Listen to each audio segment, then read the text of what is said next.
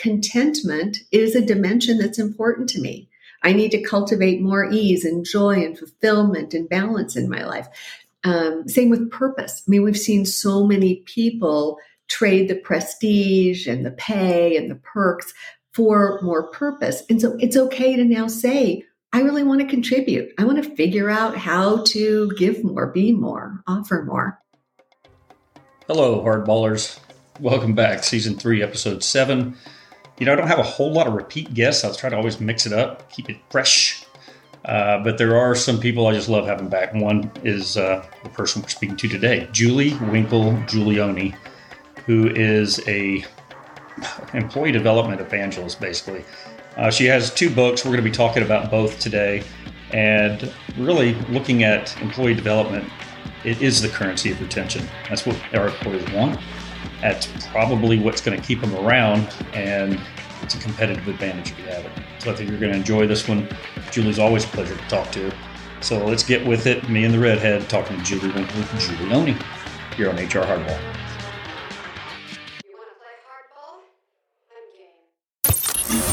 For human resources professionals who walk the fine line between providing strategic support and grabbing a baseball bat, welcome to HR Hardball, hosted by John Reeves Whitaker. This is your leadership moment, folks. Don't screw.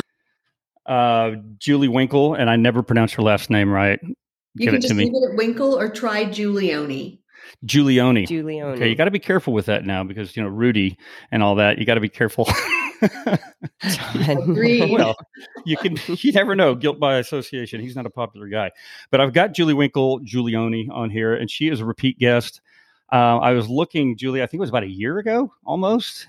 time flies, but we had a conversation about your book at that time was help them grow or watch them go, and it was a fantastic book. I understand um, it's still doing quite well, right? Didn't it get ranked pretty high? It is. I'm stunned. We wrote it 10 years ago. We updated wow. it in 19 or 2019. Um, but yeah, it was an international, it is an international bestseller and it still is ranking. And everywhere I go, people grab it and show me where they've highlighted and dog eared it. It's just, it's wonderful. That's awesome. That's a great feeling. I've been I've had a book in my head for about 25 years and so I have the greatest admiration for people who follow through with that. Well, thank you. Um, you get it out of your head and on paper. You got a lot to share there. I do. I'm just Help all over him. the place. Happy to. Happy to. Uh, so and what prompted this again, we were going to talk again anyway, because you have a second book out, which we're going to talk about with promotions or so yesterday. But you had posted an article on LinkedIn and the title was a grabber, so it kind of grabbed my attention about uh, you know be on the lookout for what we've lost, com- combating the real casualty of remote work. And you know, I I actually was thinking there'd be some other stuff on there as well because we could. That's a conversation within itself. But this started off. I guess there was a quote by Satya Nadella, the CEO of Microsoft, about be on the lookout for what is lost, and I think that is a, a powerful statement. What was uh, when you read that, and you obviously you know contributed to this article and, and expanded on that thought what about that really resonated with you you know, it's something he said at the beginning on the onset of the p- pandemic as we all sort of scattered to the wind. And it was kind of an interesting throwaway line at that point. It didn't really sink in um, until, you know, over the course, because who knew how long right. was going to go on. But over the course of these two years, it's been plus it's been extraordinary um, to see the really fundamental shifts that have happened um, in business around management, you know, at, at, an individual level. And so what called this quote up again was when Microsoft released some new data that they had been able to gather and, and synthesize and, and analyze. And what they found was just totally um, surprisingly that in tech teams that, that, you know your your center of your locus of of contact your key contacts those relationships remain strong maybe even stronger but what was lost back to the quote was that next level, your more distant contacts.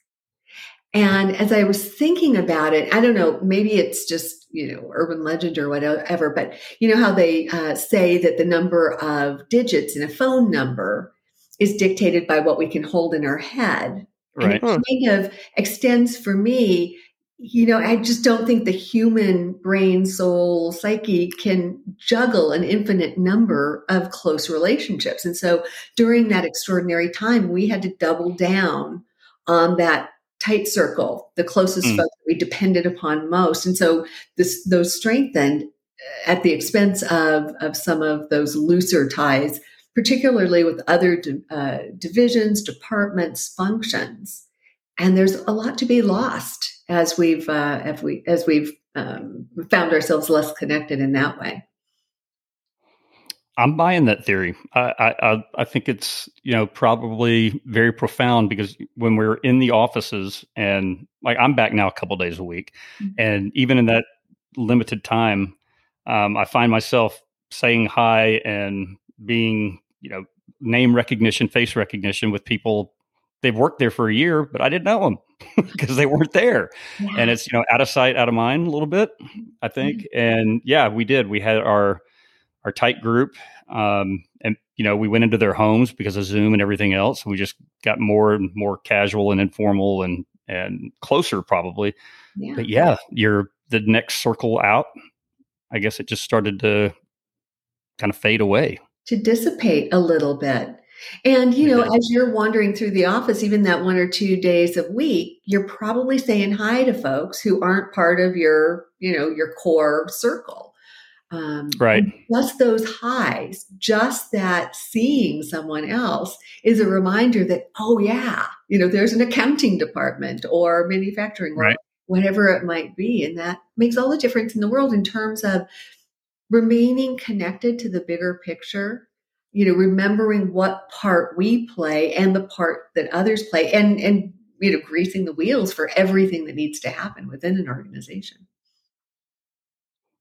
Well you're obviously um, you know advising people either via consulting or via your your work and your talks. What are you telling people to do to try to get some of that back? What are because i know that you shared some ideas and there were some ideas in the article. What do you think is the kind of the secret sauce here well, I think the first is to recognize that we have lost something, uh, because uh, until we until we label that, until we recognize that, it's hard to find the energy, given everything else that we have to invest in, to invest in those relationships. But then at that point, I mean, there are just so many things that, in, in particular, leaders can do to inspire greater connectivity outside of that um, you know silo or, or, or work group.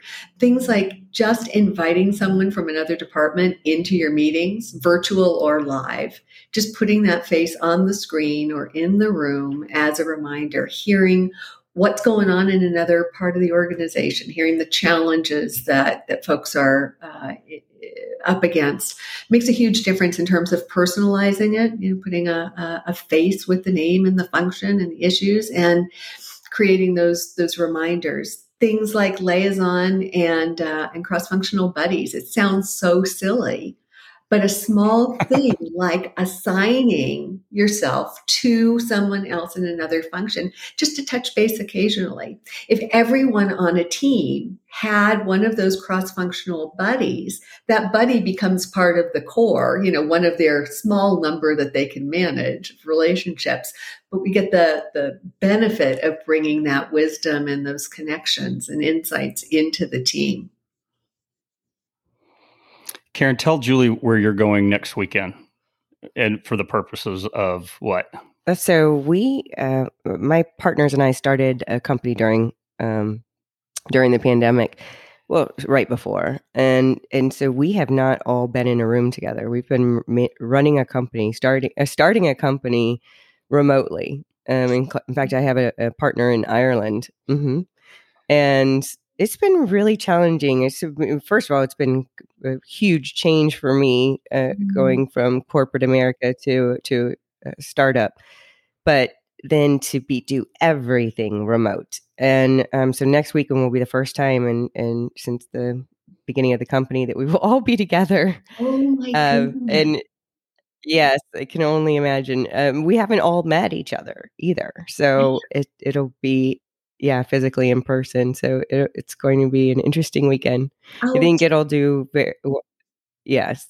it'll do a lot for our bond, and then hopefully strengthen our ability to to be more productive remotely um, with each other. Just something about knowing them, knowing somebody, meeting them in person, and spending time with them in person that's just in, invaluable.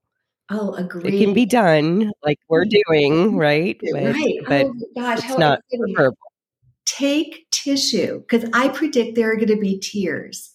I, no, seriously, I just came off a conference and the joy of being with people. There are, folks that I have mm-hmm. been working with for the last two years, and it was hard to even really internalize that we hadn't met. I felt mm-hmm. like this one guy, I mean, he's like brother to me. And it was the first time we met. The joy is just palpable when we when we get to to be physically together. So, oh, I'm so happy for you. I can't wait to hear how it goes. So am I. I'm excited. It's a, it's a... I don't get to go. By the way, I don't get to go. Maybe she goes to Ireland to to do some work, you um, tag along. I am definitely tagging along that one. That's our, our favorite. That's our favorite place. Um, so you know, it's funny because we do at my company we do these uh, pulse surveys once every six months. I guess that's not really a pulse survey, but it's a ENPS one question survey, and then they can add comments if they want. And this last one, we just completed it, got the results back last week.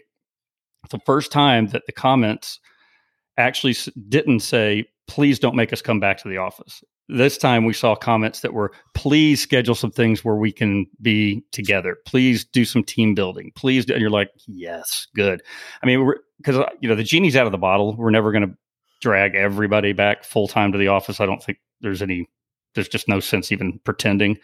But there's some you know, Karen, you mentioned it too, and Julie. I mean, that's why we put that article um, was so was so interesting. Is yeah, we lost a lot, and maybe some of the fears gone. People are thinking more rationally, and they're remembering. You know, that was that was a lot of fun to collaborate and to walk down the hall and poke your head in somebody's office and uh, see somebody in the coffee room and just have ten seconds to chat with them about the football game last night or something, and you're on your way. And it, I have this experience once a week at the office too, where I'll meet somebody, go, ah, that's who you are.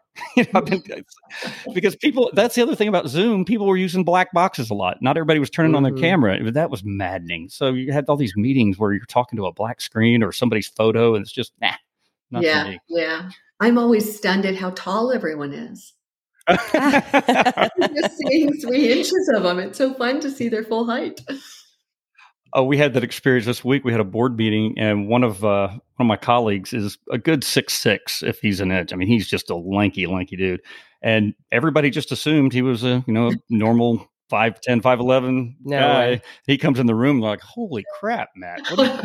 this is you." You know, so all of a sudden he's walking around. He's he's feeling pretty good about himself. um, so that was the so, article. Go ahead, hon. What no, I was going to say. So, I mean, because I read the article as well. It, this is every one of the recommendations here takes um, it, it's intentional. I mean, do you uh, you have to in order to bring that um, connection back? I mean, it is. I can see why it's it's important for leaders to, um, you know, intentionally create these scenarios because they're not going to happen um, with, without without that. Yeah, yeah. With the which can seem a little bit forced in some ways, uh, you know. But you have to. We have to start somewhere, and um, hopefully, when you implement some of these practices, then it just become it doesn't become quite as forced. It becomes more more natural. But we have to start somewhere. Yeah, the the loss of serendipity, you know, and just that ad mm-hmm. hoc sort hmm. of uh, connection does, and I, I, love your use of the word intention, intentionality, um, and and I, I, I don't think I'm overreaching when I say I think that again these last couple of years have heightened the importance of intentionality. I think we've we mm-hmm. recognize mm-hmm. um, how much we need to uh, be deliberate about if we're going to make things happen.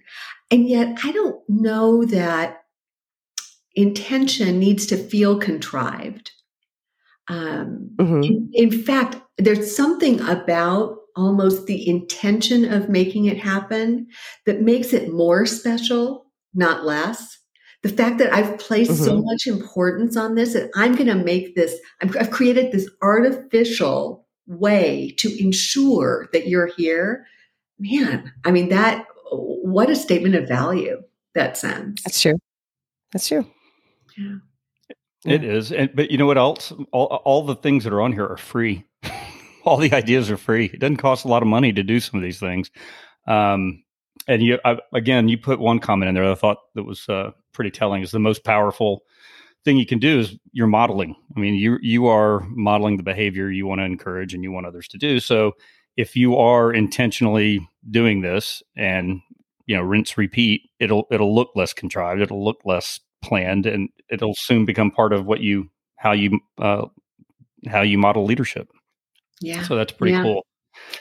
Let's get into our book because I love this. Promotions are so yesterday. oh, so can, I get, can I get a tape of that, please? that was great, right? I love it. The Valley Girl came out. That's ah. right. That's right. Yeah, the promotions are so yesterday. I, I mean, I think that is, I mean, a great title first of all because it's just so funny, uh, and and Val. But I think that it's very true, um, especially now. I think with well, maybe not especially now, but you, you know, you have this dynamic with the generation that's starting to dominate the workforce and it will continue to become more and more part of it. Work life balance is a big thing. I mean, bigger than ever. And I think COVID obviously stressed that even more for people who who weren't already like that. So there's got to be ways for me to still feel fulfilled in my career without 15 hour days it takes to get a promotion that I want uh, or this new title and or it's going to take more than that to keep me happy if you're throwing me a title just so I'll shut up because I'm working too much. Go, I'll tell you what, here, now you're extra vice president or something. No, I mean, people want, they want fulfillment. Mm-hmm. And you put in some great, some great alternative, uh, what do you call them? The seven alternative dimensions mm-hmm. of what you can do besides promotions. Um, have have you had people already put these into practice that you're are you getting feedback on some of these dimensions yet yeah, we are. Um, it's been, the book just came out two months ago, but I began working with the model probably, I don't know, nine or so months before that.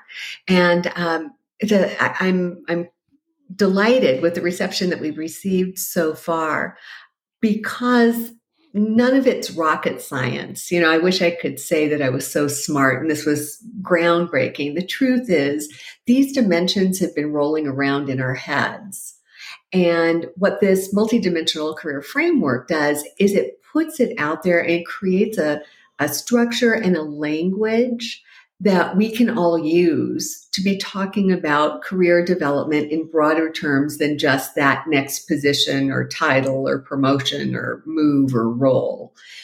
And so um, it really validates, it was based upon 10 years of, of field research, talking with people about what careers meant to them. So hmm. I knew that that was going to resonate. What was what I wasn't sure about, we've got these seven alternate dimensions to that classic climb up the corporate ladder, that that definition right. of career development. What I wasn't sure of was as as valid as these other dimensions were, how valuable were they? If people really, if you really ask people, rank them, like wouldn't climb still be up at the top. And so we did this global study with uh, about 750 folks worldwide and just literally asked them to do that rank these dimensions based upon some statements.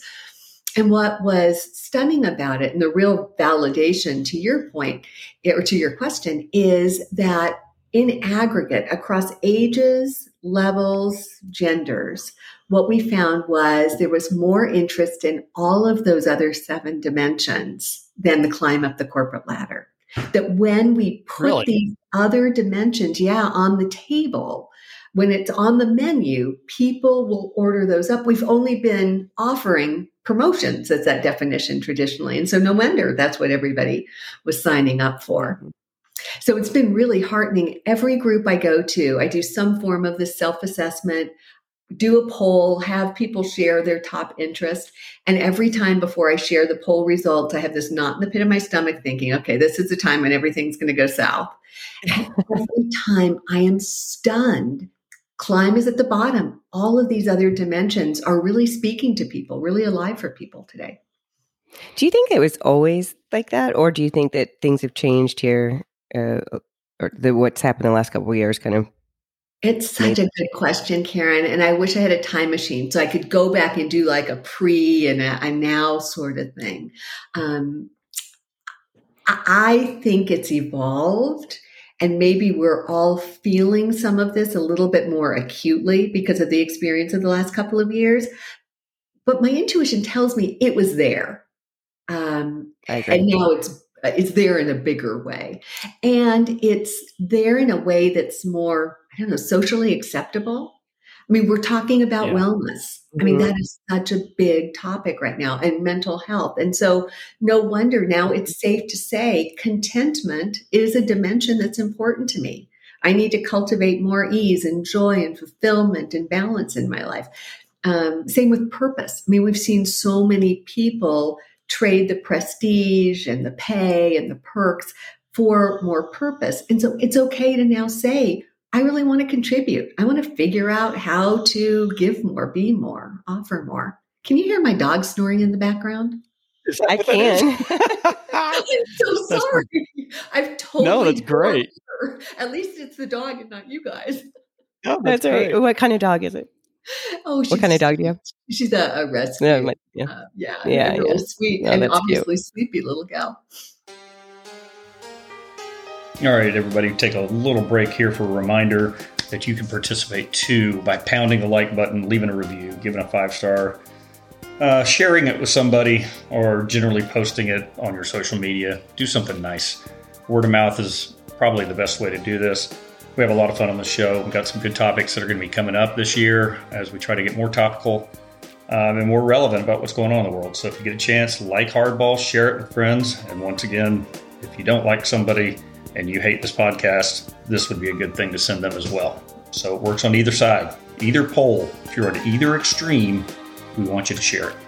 So hopefully you like it, but if you hate it, that's okay. Find somebody you hate and share it with them. Let's get back to Julie Winkle here on HR Hardball. Yeah, ours is over here too. Yeah, she's asleep over there, but she's uh she's oh she's not asleep. She's, she's on the work couch. Yeah, she's clocking squirrels. That's what she's doing. Oh, I love yes. it. Um, you know what? So, Karen will remember this. A couple years, a couple years prior to all this craziness, you know, I was doing some talks at, at some of the HR conferences, and there was this one uh, presentation I had called "We're All Millennials Now." Is because you, you mentioned this being more socially acceptable, and because millennials kind of showed us the way of saying that's not the most important thing mm-hmm. anymore. You know, I'm going to be with my family. I want to have fulfillment. I want to have purpose. They made it okay to say that. So, you know, millennials get bagged on all the time. So I'm going to throw them a, a, nice little kudo there. But it's true. Um, you can say that now. You can say, I'm not interested in in traveling on the weekends if that's what it takes to get ahead. I'm not interested in do that. If that hampers my career, but it makes I have more time for my family, I'm good with that. Um, and now, uh, you know, even more so, I think you, know, you mentioned mental health. Mental health has never, I don't, in my career anyway, has never been such a focus. It used to get wellness and mental health, in my opinion, got a lot of lip service. You would get wellness programs, and it would be, well, you're going to have a discount at the gym. That that was your wellness program.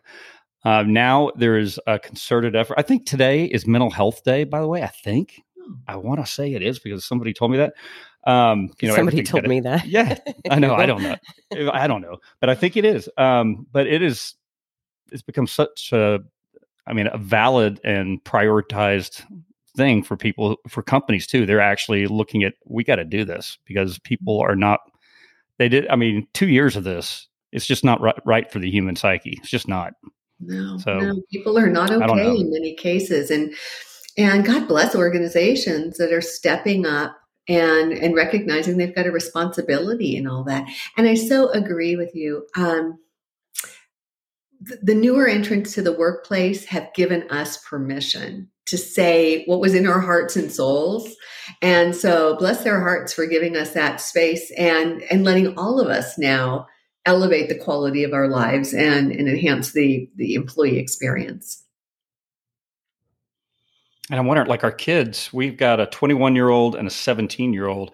What is the you know work life going to look like for them yeah. when they're out? I mean, it's going to be gig economy and working from home. Well, so first of all, our our 21 year old is looking for fulfill- fulfillment in his job, and I'm I'm sitting there reflecting on on when I was 21, and I was like, I just needed a job to survive, to- so I didn't live on the streets, and um, I, fulfillment wasn't the first thing that I was thinking about when I was 21. I think Yeah. it's very interesting this this younger generation coming up, and honestly, my heart feels bad for him because I'm forcing him to get a job that's not fulfilling. and, but am I a bad mom if I don't if I just let him, you know, not work? I mean, I it, it's hard it's a no-win because I want him to feel yeah. no, Yeah. yeah. Well, Well, you know what? want him to feel Unemployment is not a fulfilling thing either. So remember No, that. That's true. But it's interesting how deep our kids are, right? I mean, this next Yes. Mhm. generation, there is so much going on. And thankfully, you know, they've got, we're, we're leaving plenty of problems for them to solve. And I feel like we're in, Right. in good hands. Yeah, I'm. I'm. You know what? I gotta. They. We won't go down this rabbit hole too much with the kids today, but boy, they just took it on the chops with this. Um, probably more so than anybody. Mm. And the kids that came out of it, who are starting to come around again, the the mental toughness and things that they built, they're not going to. I mean, take anything for granted. I don't. I don't think. I mean, this has been something that just the way school changed, the way their family life changed, the way their parents' careers changed, everything. It was a it was a lot to absorb. It's going to be really interesting to see because our generation, or at least my mindset, was always climb, right? Get That's in the Gen corporate Yeah. and, and and climb. And I, it's so it, it, it's something that was taught to me by my dad. It was I, mo- I, I my parents modeled it, right? I wonder what it's like to not have any of that. Um, I guess Influence. yeah, because my it's still there, even though you know I'm reading these. Of course, eh, contribution, competence, challenge, confidence. You know, all I would take all of those over over a, a, a title. Eh, eh, I- Ask me that three years ago, and I would have said something probably a little bit different. I, those would have been important, but I was also working for that title, right? Mm-hmm. But it's just if for this generation to start without any of those uh, preconceived ideas and not having those in your head, just imagine how much, um, um, I guess, how much more I would go after, um, or uh, I guess, seek or drive towards those those more fulfilling things than just a, a title. Right? There's so much more than than just that. Yeah. Well, Um, like your like your son, like your I was- I'm assuming a son. I don't know why I went Yes, there. yes. Your 21 year old. Yeah, Okay. Two boys, yeah. Um, like your son, um, you know, he he isn't feeling as bound by some of that tradition Right. and is leaning into that contribution, that purpose, that that bigger picture. And yet, to be honest, Karen, I think it's going to be a couple of generations before anybody is really free of that. I think that Mhm. Model is so deeply ingrained um, in in our. I mean, Mhm. just the way we talk to kids about what do you want to be when you grow up. I mean, we've we've associated Right. right. what work is with what you're called, and it's going to take a long time to to break those bonds and unravel it. But at some point, yeah, wouldn't it imagine a world where we're we're free from that extrinsic motivation to go somewhere and Right. get to really be who we are and grow in ways that are meaningful for us? It'd be awesome. It would, right? I'm going to reset real quick too. If anybody's going to join midway through this, but we are talking to Julie Winkle Giulioni, uh, author of "Help Them Grow" or "Watch Them Go," author of "Promotions Are So Yesterday," and all around evangelical person when it comes to development of employees. I mean, you are you are committed. That is that is your game. Why is that? When did that become so critical and such a part of who you are? The development of employees. You know, it was when I was about 30 and I hit my first just okay boss, not even bad boss, just okay boss. The first part of my career was I was just, I lived under the stars and had one boss after another who was just a natural developer of people. And I took it for granted. I had no idea the, the truly the magic that was happening around me. I just knew I loved work and there was nothing more joyful than showing up and doing what I was getting paid for. And I didn't understand what my friends were talking about when they complained about it because it was everything I imagined going to work um, for these. You were living right. You were living right, and you didn't even realize it. I had no idea. And then I had the experience of contrast.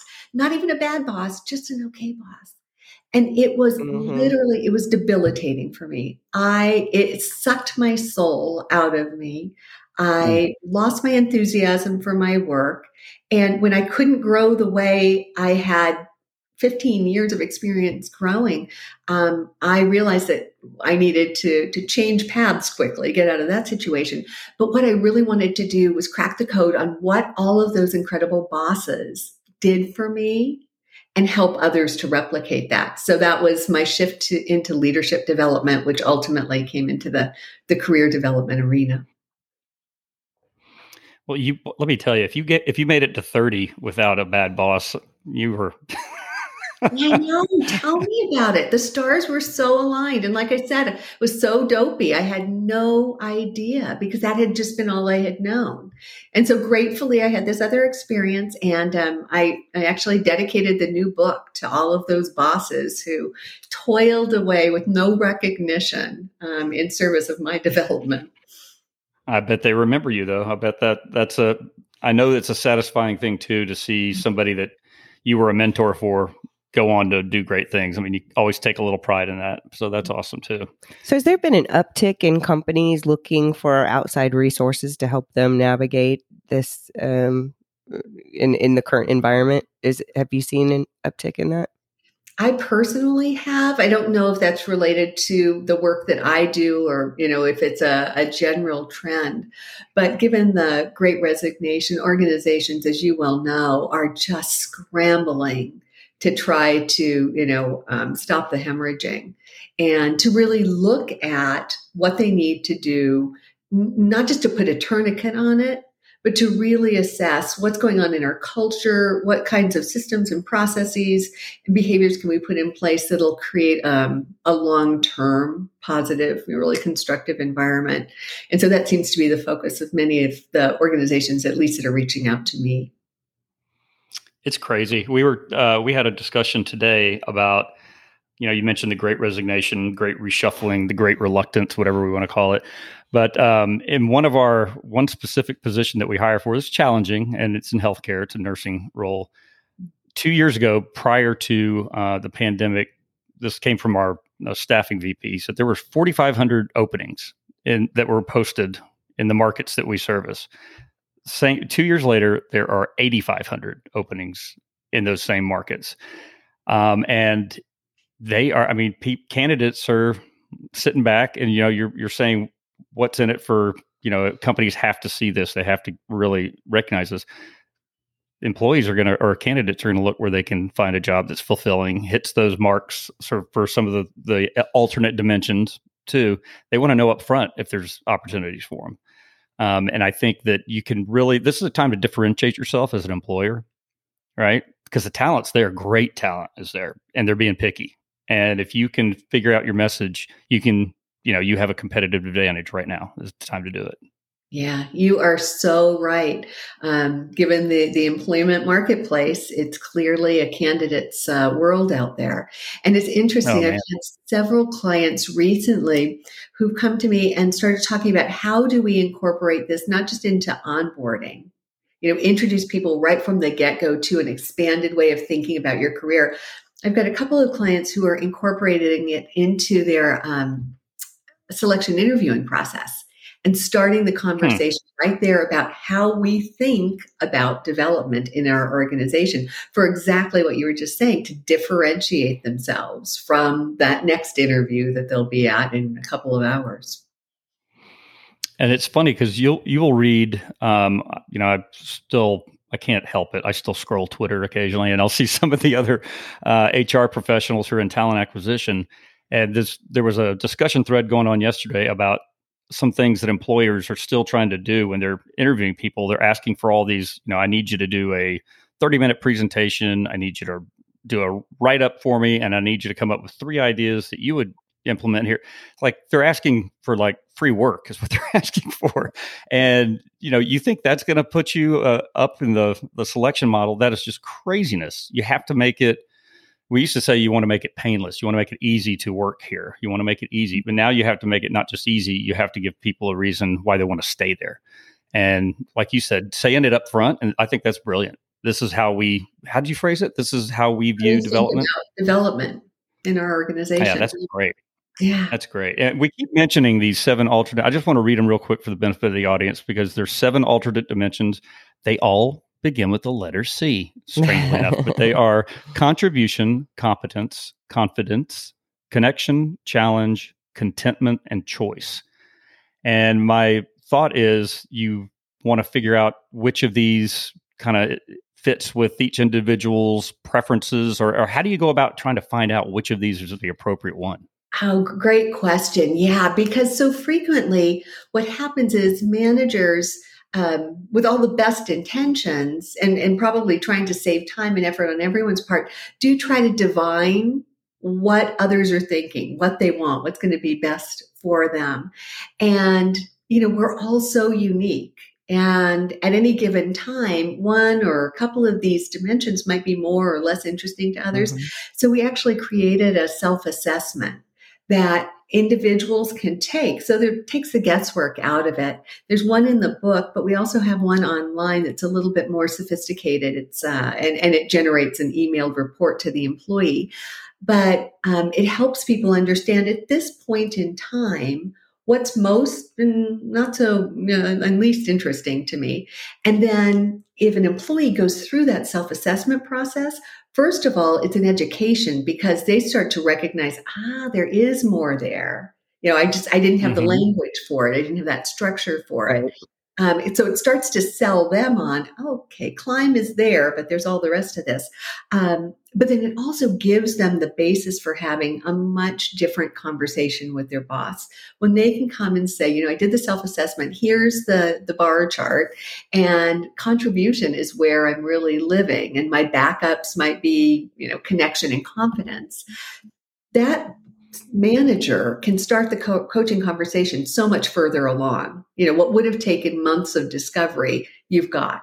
And you can start right from that point moving forward to, all right, let's look around and see what can we co-create here within the envelope of your current role that's going to allow you to have that experience and to grow in the process. I did it. I did the assessment. Well, I read through the questions, and I think it's re- it was really a great exercise because I can put my I can answer the way I would have answered three years ago, and then I can answer where I am today, and and clearly see the difference in the different setting. Yeah, yeah, different oh, setting, different time of life. Diff- you know, when it comes mm-hmm. to development, one size doesn't fit all, but one size doesn't even fit one for our whole careers we're going to change sure. and, and have different needs. And the other thing about the dimensions is, I mean, there's the interest piece of it on the part of the employee, but we also have to look at what's available in the organization. Sometimes there might mm-hmm. not be a lot of available, I don't know, challenge.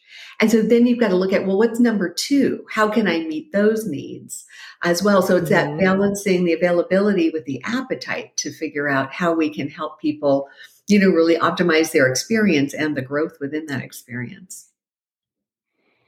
Yeah, mine came out um, contribution. That that was mine. That's what I value. You want to do something that means something. And uh, Karen, I know yours is going to be connection or something like that. Yes, it's got to be. I'm reading through it right now, and I'm like, yeah, you, you got it. And for certainly, climb where it would have been higher several years ago is definitely not even on my radar right now. So. Yeah. You know, the yeah. thing that that surprises me every time I do this with groups is that contribution is so high up there Mm-hmm. We just have such a human need to be of service and to mm. make things better, to leave things better, to um, live on purpose. It's it's really fascinating to me. And yet, the the thing about this framework is, while you could look at it as a bit of an engagement framework um, model, it, it really is about development. And so when you think about contribution, it's not just about let's get something from the employee, let's have them step up and do more and step into voids and take things on. How can we make it a two way street? How can we make sure that as they're giving, they're also getting in terms of skills and a network and experiences, you know, that they can put in their uh, portfolio?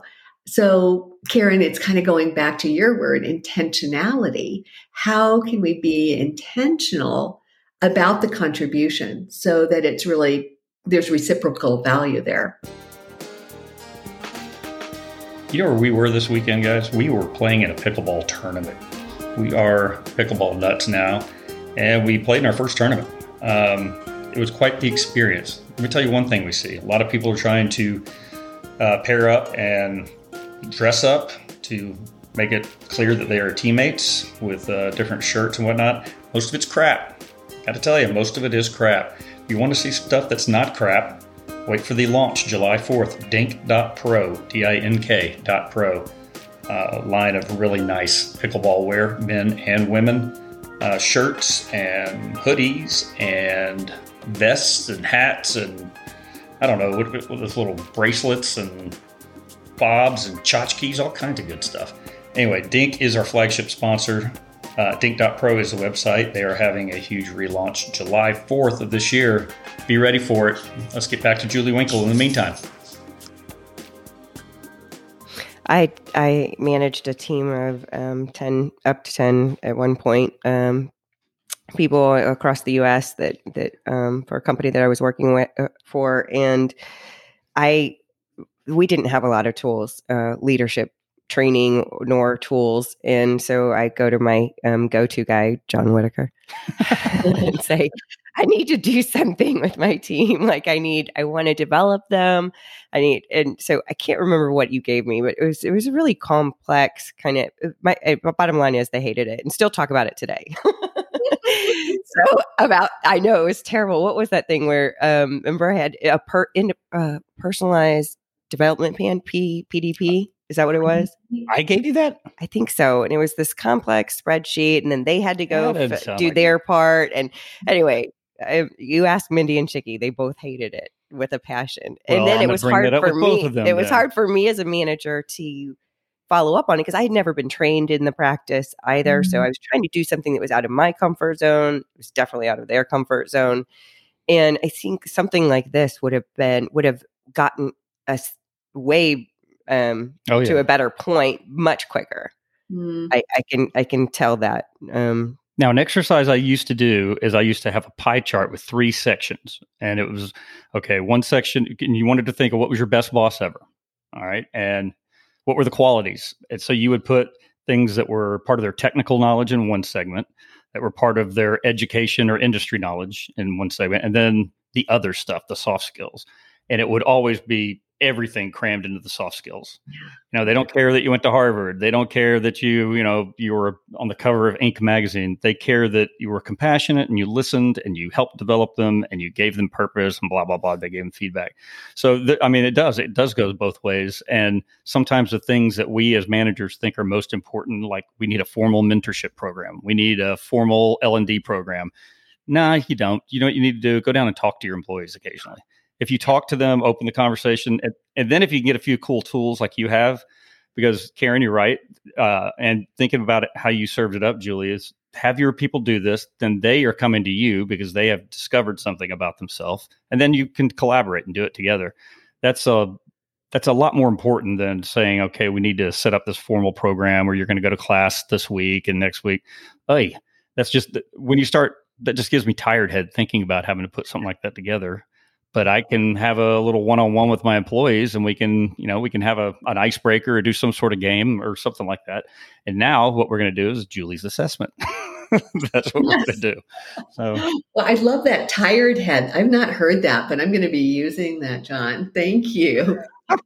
oh, Yeah, that's a go-to for me. it totally says it all. I totally understand what tired head is. Um, what I really like about what you've just said, it really underscores what I've come to understand, which is that development is a relationship. You know, it really boils down to a relationship. Mm. Between the individual and the boss and others in the organization. And that relationship plays out through conversation. And I don't want to diminish the importance of an IDP and the systems and the data that needs to go into IDP. the organization for, for workplace planning purposes and that kind of thing. But that nobody, when they reflect back on what that boss did that helped me grow, says, you know, he just filled out that form like nobody's business.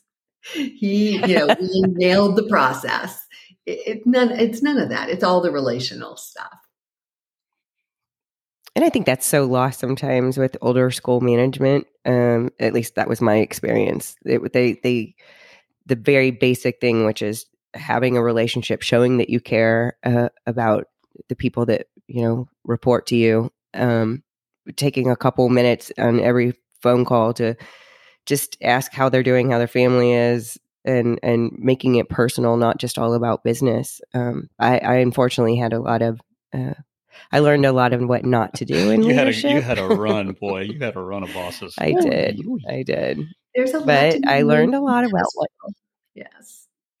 Yeah, there is. Mm-hmm. You know, like you had a, a great run till you were 30 of having great bosses.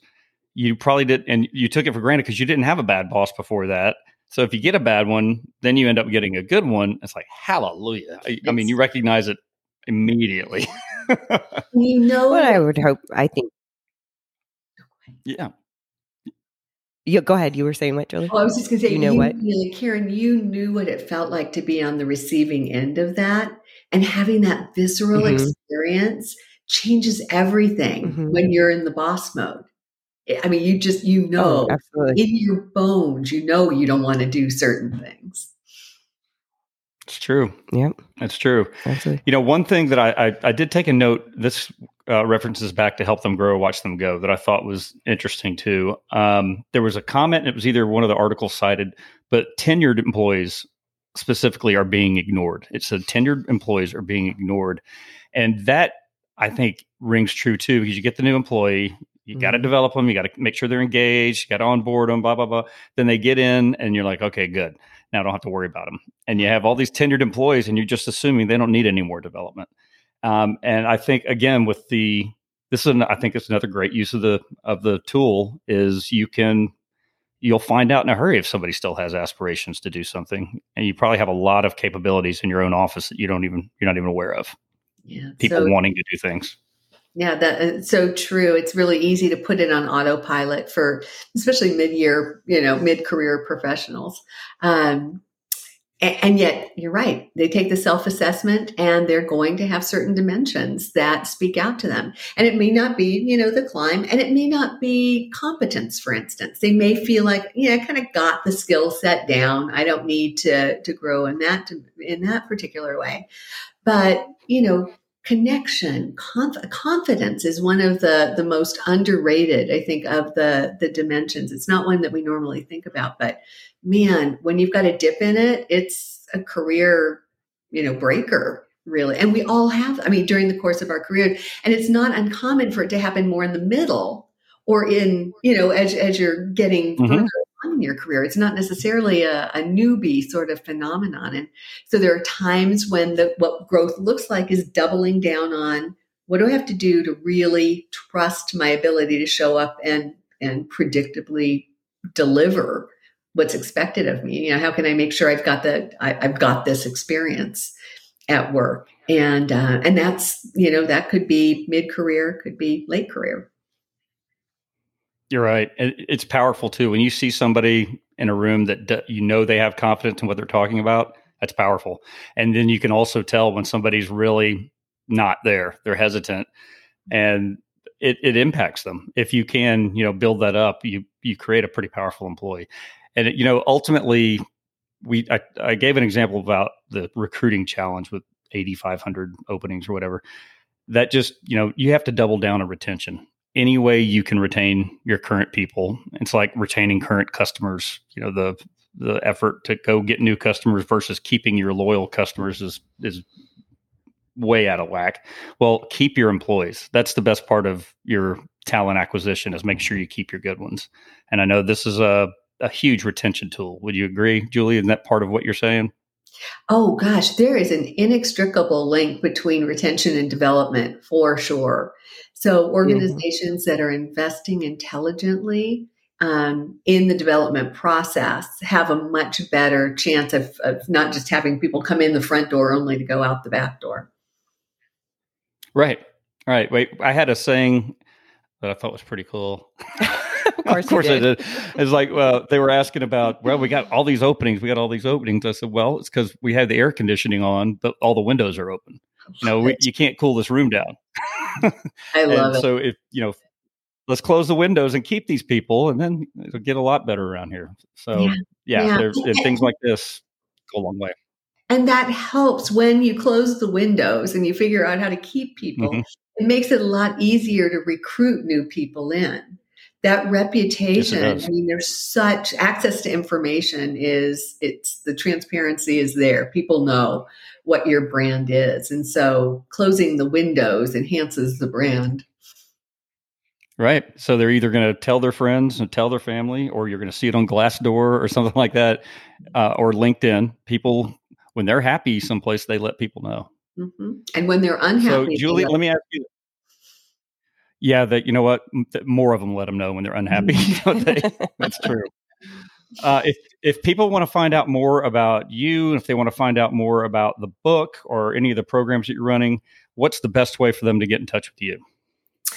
all things related to promote uh, karen you have to say it though i'm I, am i am going to leave a blank and you say it. all things related to the title of the book. Promotions are promotions are so yesterday. Thank you. For sure. For sure. Thank you, Karen. So um. Can be found at juliewinklegiulioni.com, my website. And that's there's and a I will have all this in the notes. Yeah, and there's a yellow button on the homepage to take the self-assessment and get the uh, person. Oh, there is. Okay. Mm-hmm. Yeah. I'm going to pass this along to uh, my uh, my friend who's in, who's a new in a new in a leadership role. She was um, she reported directly to me, and um, and I think this is something that will be really helpful for her because I know the organization, I know the limited tools that she has, and I think that this will um, this will really help her as she settles into that leadership position and help the people that um, are fortunate enough to report to her. Oh, thank you, Karen. But I have Jack do it. Let me know. I will. I will. Well, we are going to wrap it up with that, but I want to make sure that we've given you a chance to uh, promote the book. And it, you said it just came out, right? A couple weeks ago. Two months I, ago. I did. Go, I already read some of the reviews, and you're already getting some good reviews. It's already getting good buzz. You can get it on Amazon. Um, any other places that right now that you can get it? Yeah, it was published by ATD Press, so you can buy it competitively okay. at atd.org uh, as well. Fantastic. Well, Julie, you're one of uh, only a handful of repeat guests. You're just such a joy to talk to. You have such a great attitude. And thanks so much for being on the show. Oh, my goodness. It is such an honor to be back with you two. And Karen, you're such a wonderful addition to the show. Thank you both for your graciousness. Thank you. Thanks for being on and um, and I'm I'm and, and for the kind words. I'll hopefully live up to that. Well, and have a great day, great rest of the week, and a great Memorial Day next weekend. Thank you. You too. All right. Bye bye, Julie.